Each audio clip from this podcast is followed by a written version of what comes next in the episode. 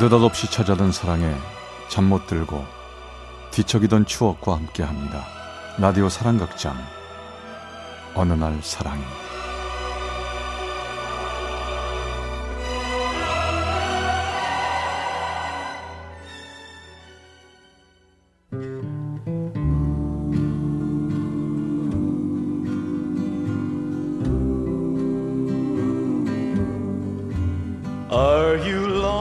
사랑의 체험수기 어느 날 사랑이 제삼십화 빛바랜 추억.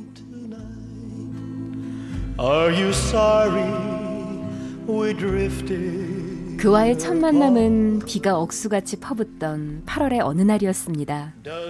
여름 장마도 끝났건만 그날은 왜 그래도 많은 비가 퍼부어대던지요. 어, 미소! 오늘은 비가 와서 손님도 별로 없을 것 같은데 그래도 가게문 닫아놓으면 이미지상 좋지 않으니까 나 잠깐 볼 좀 보고 올 테니까 큰 손님 오면 내 핸드폰으로 연락하고 그렇지 않으면 그냥 대충 원장님 외출 중이니까 내일 오라고 좀 둘러대. 알았지? 네, 원장님. 그 당시 저는 조그만 미용실의 보조로 일을 하고 있었고 미용학원을 졸업한 지 얼마 되지 않았기에 네. 경력 하나 없었던 저는 말이 미용사이지 그저 미용실에서 허드렛 일이나 도맡아 하는 잔심부름꾼에 불과했죠. 하지만 원래 미용일이라는 게 경력을 최우선시하는 직업이기에 저는 시골에서 농사하시며 힘들게 제 미용 학원비를 대주시던 혼자 계시는 엄마를 생각하며 굳은 일도 마다하지 않고 어렵사리 들어간 미용실에서의 보조 역할을 열심히 잘 해나가고 있었습니다. 그날따라 미용실 안에 틀어놓았던 라디오에서는 윤형주의 어제 내린 비가 흘러나오고 있더군요.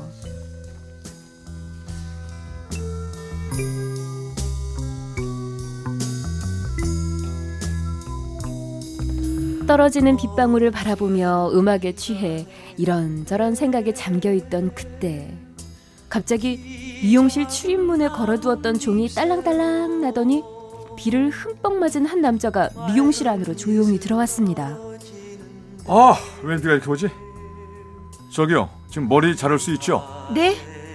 아, 예, 저 근데 지금 원장님이 자리에 안 계셔서... 아, 예? 원장님이 계시지 않으면 머리를 자를 수 없다는 건가요? 그냥 아가씨가 잘라주시면 안 돼요?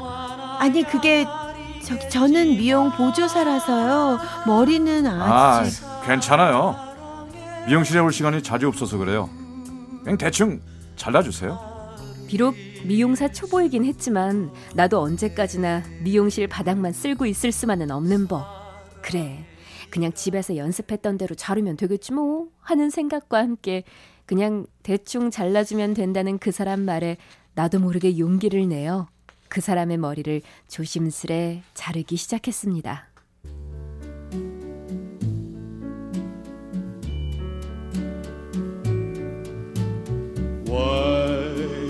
라디오는 켜놓았지만 단 둘이만 있으니 조금은 어색했어요.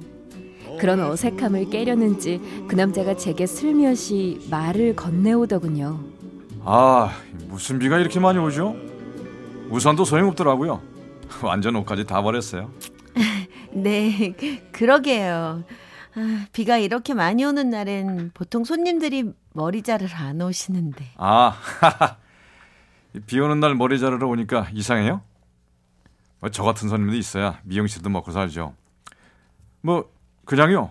뭐 저는 비 오는 날 왠지 머리가 자르고 싶은 충동을 느끼거든요. 이 비 오는 날 미용실에서 머리도 시원하게 자르고 좋잖아요. 저 앞으로 이 집 당구를 할게요. 잘 부탁드립니다. 그 사람의 호탕한 성격은 나로 하여금 미소를 짓게 만들었고 처음으로 커트를 그것도 어린아이도 아니고 성인 남자의 머리를 커트한다는 게 내심 부담스러웠지만 그 사람은 나를 편하게 해주는 그런 사람이었습니다. 아이고, 머리 자르느라 수고하셨습니다. 앞으로는 제 머리 연습삼아 기술 많이 익히세요. 아셨죠? 저는 한번 머리 맡긴 분에게 끝까지 맡기거든요. 한번 단골은 영원한 단골. 제 좌우명입니다.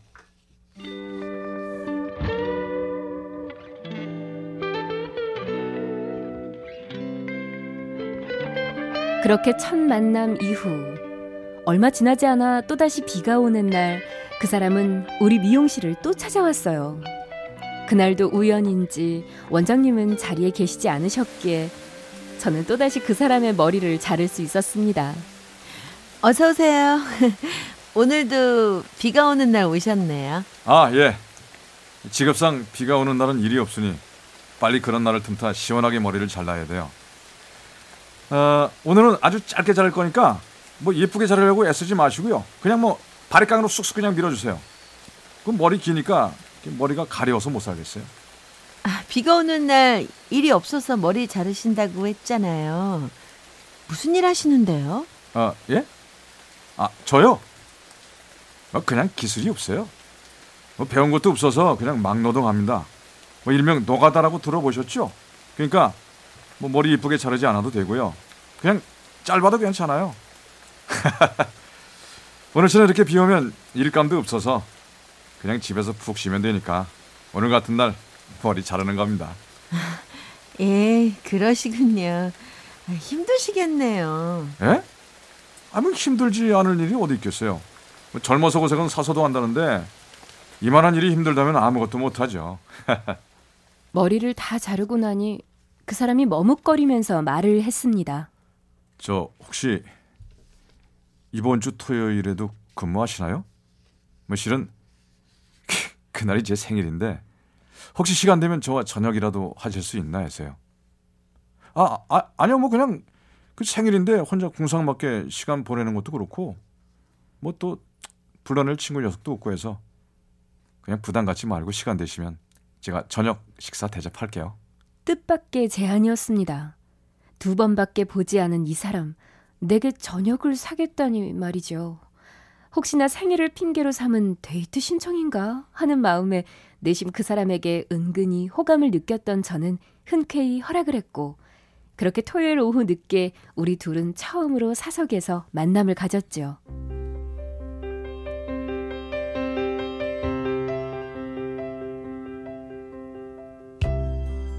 그래도 생일이라는 말에 단둘이 처음으로 만나는 자리였지만 저는 그 사람에게 줄 생일 선물로 리처드 클레이더만의 클래식 음악 씨디를 한 장 샀고 그 사람과 만난 레스토랑에서 조용히 씨디를 건넸습니다. 생일 축하해요. 제가 리처드 클레이더만 피아노 음악을 좋아해서요. 아, 마음에 드실지 모르겠네요. 아, 감사합니다. 저도 음악 좋아해요. 뭐 뽕짝을 좋아하긴 하는데 걔도 이렇게 선물로 주셨으니 차 안에서 운전하면서 잘 들을게요. 감사합니다. 어딘지 모르게 촌스럽게 보이면서도 은근한 매력을 가진 그 사람. 그렇게 식사를 마치고 그냥 택시 타고 가겠다는 제게 그 사람은 집으로 바래다 주겠다며 저를 차에 태웠고 집으로 향하는 동안 제가 선물했던 씨디를 들으며 그렇게 우린 음악에 취해 아무 말도 하지 않았습니다.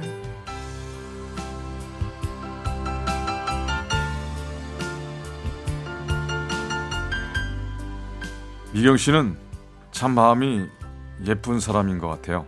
네? 아, 무슨 말씀이신지. 아니, 뭐 그냥 그런 사람이 있잖아요. 여러 번을 만나도 도무지 알 수 없는 사람이 있는가 하면 한 번을 만나도 오래 만난 것처럼 끌리는 사람 말이에요. 미경 씨가 바로 그런 사람이에요. 누나 같기도 하고 친구 같기도 하고 아무튼 마음이 넓은 사람인 것 같아요. 아, 미경 씨, 호, 혹시 애인 없으면 저랑 사귈래요? 네? 아니, 지금 대답 안 하셔도 돼요. 뭐 저는 직업도 보잘것없고 뭐 생긴 것도 뭐 내세울 것도 없지만 그래도 내 애인에게만큼은 헌신할 자신 있습니다. 공주처럼 대해줄게요. 정말입니다.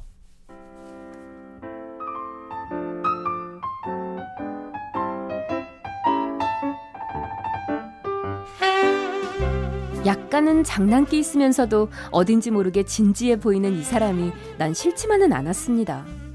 그렇게 그날의 짧은 만남 속에서도 우린 오래 만난 연인들처럼 행복해했고 그렇게 그와 난 애인으로 발전하게 됐죠. 그날 이후 그 그 사람은 일이 끝나면 미용실 앞으로 와선 내가 끝난 시간에 맞추어 기다리다가 저녁도 먹고 집까지 바래다주고 정말이지 친오빠 이상으로 나를 잘 대해주었죠. 그렇게 만남을 가진 지 이 년이 조금 지났을까요? 여느 날처럼 퇴근길에 자주 가던 커피숍에서 우린 자리를 함께했죠. 그날따라 유난히도 말 수가 없던 그에게 저는 넌지시 말을 건넸죠. 오빠, 오늘 무슨 일 있었어? 얼굴이 별로 안 좋아 보인다. 응? 아니야. 아닌데. 분명히 나한테 할 말이 있는 것 같은데. 아, 뭐야. 뭔데 그래. 털어놔봐. 아니, 있잖아. 제, 실은 우리 이쯤에서 그, 그만 헤어지자고 하면 내가 나쁜 놈이지? 헤어지자니? 그게 무슨 말이야? 아, 실은 예전에 사귀었던 여자친구가 있었는데 얼마 전에 연락이 와서 너 몰래 한번 만났어. 뭐라고? 그런데 근데 그, 그 친구가 지금 많이 아파. 나 때문에 상처도 많이 받았고 지금 많이 지쳐 있어서 내가 걔 옆에 있어줘야 될 것 같아서. 무슨 말이야? 아니 그게 말이 돼? 아니 그래서 헤어지자고? 너한텐 정말 뭐라 할 말이 없다. 근데 그 애를 다시 보니 예전의 감정이 다시 살아나서 너 몰래 만날 수도 있지만 그건 너에게 또 다른 상처를 주는 것 같고 그냥 우리 이쯤에서. 아니 그럼 난, 난 뭐야? 난 오빠한테 아무것도 아니었어? 우리가 만난 인연은 그냥 무의미한 시간들이었냐고. 많이 좋아했나 보구나 그 여자. 미안해. 내가 벌 받을게. 하지만 지금은 그 애가 너무 눈에 밟혀서 내 자신도 어떻게 할 수가 없다. 그냥 그 애를 다시 만나지 말았어야 하는 건데. 하, 알았어. 오빠 마음이 정 그렇다면 그냥 미련 두지 말고 내 곁을 떠나. 내가 오빠 붙잡지 않을 테니까. 하지만 이것만은 알아둬. 오빠가 내 마음 아프게 한 것만큼 오빠도 언젠가 나처럼 마음 아파할 때가 있을 테니까. 상상도 해본 적 없는 그 사람의 이별 통보를 받으며 집으로 향하는데 하염없이 눈물이 흘렀습니다. 우리 사랑이 이것밖에 안 되었을까? 내가 너무나 그 사람에게 많은 것을 기대고 있던 것이었을까요? 하염없는 눈물 속에 희미하게 번져만 가는 도시의 네온 쌓인 불빛들이 내 마음을 더욱더 아프게 했습니다. 그 사람과 이별을 한 후 저는 애써 아무렇지도 않은 듯 생활하려 했지만 더 이상 아무것도 손에 잡히질 않았습니다. 저는 더 이상 일을 해나갈 자신이 없었죠. 미용을 접고 고향 마을로 내려갈까도 생각했지만 저를 바라보며 힘내고 계실 엄마를 생각하면 그럴 용기도 나지 않았죠.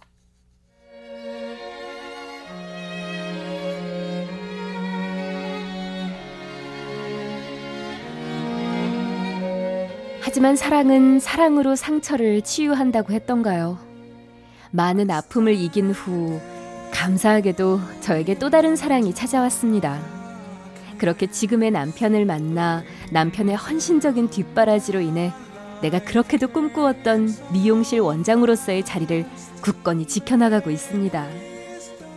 젊은 날에 스치듯 지나가는 만남처럼 그와의 만남은 지난 추억으로 자리 잡았지만 그러한 이별이 있었기에 지금의 내가 있지 않나 생각하며 저는 오늘 하루도 우리 가족을 위해 열심히 미용인으로서 하루하루 감사한 마음으로 살아가고 있습니다.